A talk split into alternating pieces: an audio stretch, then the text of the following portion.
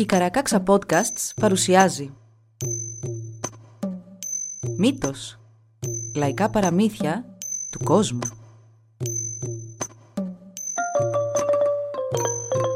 Κάποιες ιστορίες μπορεί για κάποιους να περιλαμβάνουν ευαίσθητο υλικό. Για περισσότερες πληροφορίες για το κάθε επεισόδιο, συμβουλευτείτε τις σημειώσεις του όπου βρήκατε αυτό το podcast.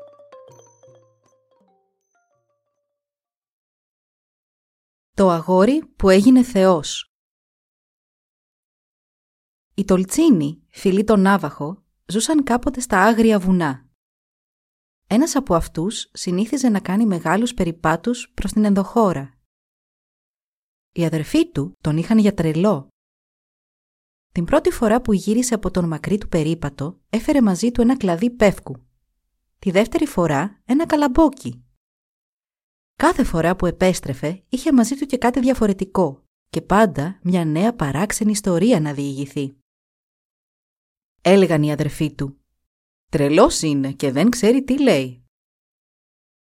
Ήρθε και ο καιρός που οι Τολτσίνοι άφησαν πίσω τους τα άγρια βουνά και εγκαταστάθηκαν για μια φορά ακόμα στους ανατολικούς πρόποδες του βουνού Σαν Ματέο. Εκεί δεν είχαν τίποτα άλλο να φάνε παρά χορτάρι. Ο μεγαλύτερος αδερφός είπε «Ας πάμε για κυνήγι». Αλλά γύρισε αμέσως και είπε στον μικρότερό τους να μην το κουνήσει από τον καταβλισμό. Πέρασαν πέντε μέρες και πέντε νύχτες χωρίς να φανούν οι άνδρες και τότε μόνο κίνησε ο μικρότερος να τους βρει. Αφού είχε ταξιδέψει μια ολόκληρη μέρα, είπε να κατασκηνώσει για να περάσει το βράδυ του στον πάτο ενός φαραγγιού σε μια εσοχή σαν σπηλιά που σχημάτιζαν τα βράχια. Παρόλο που τριγύρω υπήρχε άφθονο χιόνι, δεν υπήρχε καθόλου νερό, οπότε ο μικρός ο αδερφός άναψε μια φωτιά και ζέστανε μια πέτρα, ενώ παράλληλα έσκαψε και μια τρύπα στο έδαφος. Η ζεστή πέτρα έκανε το χιόνι να λιώσει και έτσι είχε νερό να πιει. Τότε ξάφνου άκουσε έναν θόρυβο έξω, σαν να περνούσαν άνθρωποι. Βγήκε έξω να δει τι συνέβαινε και μπροστά του είδε πολλά κοράκια να πηγαίνω έρχονται σε ολόκληρο το φαράγγι. Το φαράγγι βλέπετε ήταν το σπίτι των κορακιών, μα και άλλων φτερωτών πλασμάτων, όπως του δασοκόκορα. Είδε τις πολλές φωτιές που είχαν φτιάξει τα κοράκια στις πλαγιές του φαραγγιού. Δυο κοράκια πέταξαν μέχρι κάτω και ο νεαρός άκουσε προσεκτικά τι είχαν να του πούν. Τα δυο κοράκια είπαν «Κάποιος λέει, κάποιος λέει». Μα ο νεαρός δεν κατάλαβε τι ήθελα να πούν με αυτό.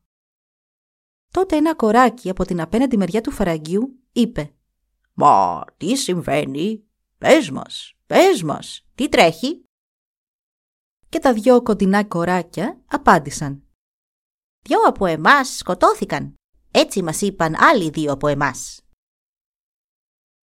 Αυτοί οι δύο είχαν πει στα υπόλοιπα κοράκια πως δύο άνθρωποι είχαν βγει για κυνήγι και είχαν σκοτώσει 12 ελάφια. Μια ομάδα κοράκων τότε πήγαν να τα βρουν.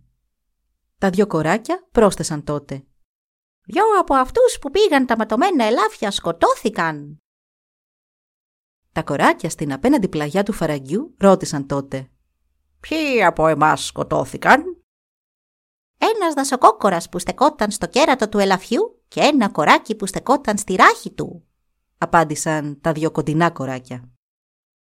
Δεν μας κάνει και τόση έκπληξη που σκοτώθηκαν. Σου το έχουμε πει τόσες φορές. Άμα πας για σκοτωμένα ελάφια, να περιμένεις πως θα σκοτωθείς κι εσύ. Είπαν τότε πάλι απέναντι. Δεν θα ξανασχοληθούμε μαζί τους λοιπόν, είπαν τα δυο κοράκια πέθαναν και πάνε. Θα μιλήσουμε για πράγματα που έγιναν πολύ καιρό πριν. Ο νεαρός παρέμεινε σιωπηλός και συνέχισε να ακούει προσεκτικά κάθε τι που λεγόταν. Μετά από λίγο, τα κοράκια στην απέναντι μεριά του φαραγγιού άρχισαν να κάνουν σαματά και να χορεύουν. Είχαν πολλά τραγούδια να πούν και ο νεαρός δεν σταμάτησε λεπτό να ακούει.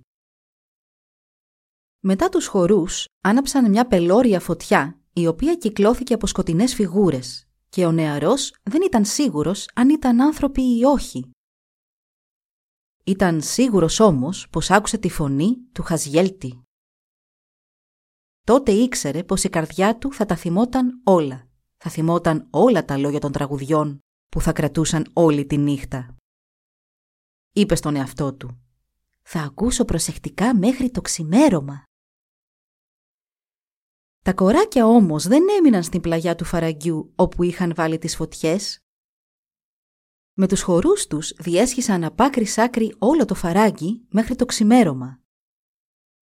Έπειτα, τα κοράκια και όλα τα υπόλοιπα πουλιά πέταξαν προς τη δύση και άφησαν πίσω τους μόνο τις φωτιές και τους καπνούς. Ο νεαρός συνέχισε τον δρόμο του μέχρι που πλησίασε την κατασκήνωση των αδερφών του.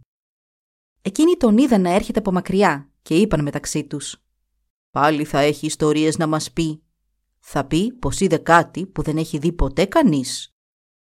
Μα τότε παρενέβη ο κουνιάδος του νεαρού που ήταν και αυτός εκεί και τους είπε «Αφήστε τον ήσυχο. Ναι, θα έρθει στην κατασκήνωση και θα μας τα πει όλα. Εγώ τον πιστεύω. Μιας και το βρίσκω πολύ δύσκολο να σκαρφίζεται τόσο περίπλοκες ιστορίες κάθε φορά. Η κατασκήνωση των ανδρών περιτριγυριζόταν από θάμνους πινών και είχαν ήδη ανάψει στο κέντρο της μια μεγάλη φωτιά όπου έψιναν άφθονο κρέας. Σαν έφτασε και ο νεαρός ως εκεί, πήγε αμέσως δίπλα στη φωτιά, λέγοντας «Κρυώνω πολύ». «Μα κάνει πολύ κρύο», απάντησε ο κουνιάδος. «Όταν κατασκηνώνουμε μαζί, ξέρεις, από το πρωί ξεκινάμε και λέμε ιστορίες, ο ένας τον άλλο. Σειρά σου να μας πεις τη δική σου». «Ε, εκεί που σταμάτησα χθες ήταν η χειρότερη κατασκήνωση που έχω δει», είπε ο νεαρός και τα αδέρφια του δεν του έδωσαν καμία σημασία, μα ο κουνιάδος τον άκουγε προσεκτικά. «Δεν έχω ακούσει ποτέ μου τόσο θόρυβο», και συνέχισε να διηγείται τα γεγονότα της χθεσινής βραδιάς. Ο κουνιάδος του τον ρώτησε τι πλάσματα ήταν αυτά που έκαναν τον θόρυβο. «Δεν ξέρω, μου ήταν ξένοι.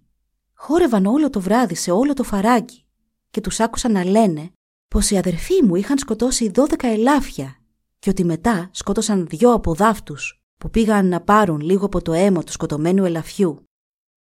Τους άκουσαν να λένε πως αυτό ήταν αναμενόμενο. Όποιος πάει σε τέτοια μέρη, επόμενο είναι να σκοτωθεί. «Πόσα ελάφια είπες είχαν σκοτωθεί» ρώτησε τότε ο μεγαλύτερος αδερφός. «Δώδεκα», αν και ποτέ πριν δεν έχω πιστέψει τις ιστορίες σου, αυτή τη φορά σε πιστεύω. Μα πόσο συμβαίνουν όλα αυτά τα παράξενα; Τι έχεις μέσα σου που σε φέρνει σε τέτοιες καταστάσεις; «Δεν γνωρίζω», απάντησε ο νεαρός. «Απλά έρχονται στο μυαλό μου και μπροστά στα μάτια μου». Μετά από λίγο ξεκίνησαν όλοι το ταξίδι της επιστροφής με όλο το κρέας που είχαν πιάσει και ο νεαρός τους βοήθησε στη μεταφορά. Καθώς κατέβαιναν ένα οροπέδιο, έκατσαν για λίγο στην άκρη του να ξεκουραστούν. Στη βάση του οροπεδίου, οι αδερφοί είδαν τέσσερα βουνίσια πρόβατα και είπαν στον μικρό να σκοτώσει ένα. Ο νεαρός πήγε και κρύφτηκε πίσω από έναν θάμνο φασκόμηλου και μόλις τον πλησίασε ένα από τα πρόβατα, σήκωσε το τόξο του και ετοιμάστηκε να ρίξει. Μα το χέρι του παρέλυσε και δεν μπόρεσε να το κουνήσει καθόλου. Το πρόβατο λοιπόν τον προσπέρασε. Πήγε μετά και κρύφτηκε πίσω από μια συστάδα από γιούκα. Το πρόβατο βρισκόταν τώρα στα πέντε βήματα από αυτόν, μα σαν σήκωσε το τόξο του να του ρίξει, το χέρι του νεαρού πάλι κοκάλωσε. Ακολούθησε τα πρόβατα, τα προσπέρασε και κρύφτηκε πίσω από μια ανθισμένη σημίδα. Σήκωσε το τόξο και τότε, όταν τον πέρασαν και τα τέσσερα πρόβατα, μεταμορφώθηκαν σε θεούς.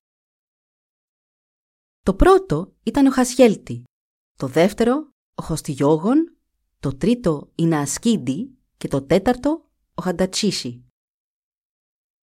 Ο νεαρός έπεσε λιπόθυμος στο έδαφος.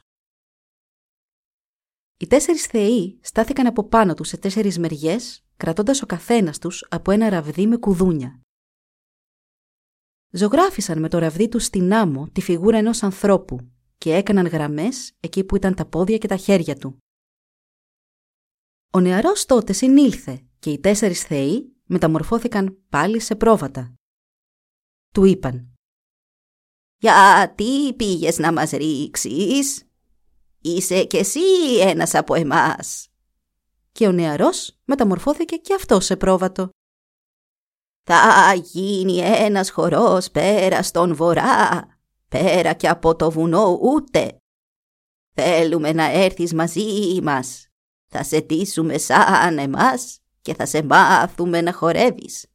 Μετά θα γυρίσουμε όλον τον κόσμο. Στο μεταξύ, οι αδερφοί που κοιτούσαν από την κορυφή του οροπεδίου δεν μπορούσαν να διακρίνουν τι γινόταν. Είδαν τον αδερφό τους να κοίταται στο έδαφος, μα σαν πλησίασαν είχε εξαφανιστεί.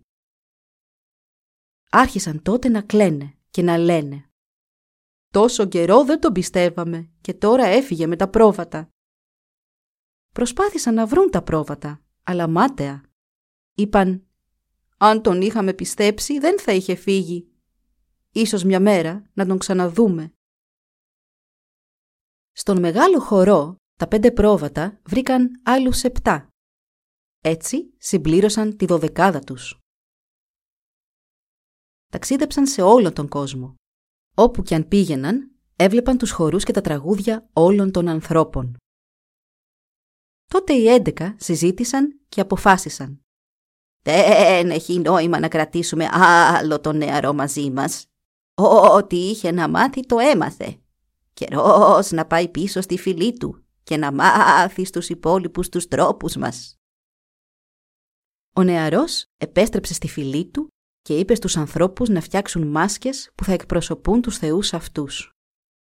Έμαθε στους συντρόφους του πώς να χορεύουν δώδεκα, έξι θεοί και έξι θεές με τον Χαζιέλ την μπροστά. Έτσι ο νεαρός γύρισε πίσω στους αδερφούς του κουβαλώντας μαζί του τραγούδια, θεραπείες και κάθε λογής ρουχισμό.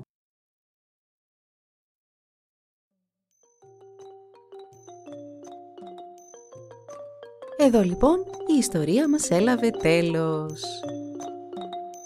Μπορείτε να μας βρείτε στην ιστοσελίδα www.karakaksa.org για να μας ακολουθήσετε και να μας υποστηρίξετε. Σας ευχαριστούμε που μας παρακολουθήσατε. Γεια σας!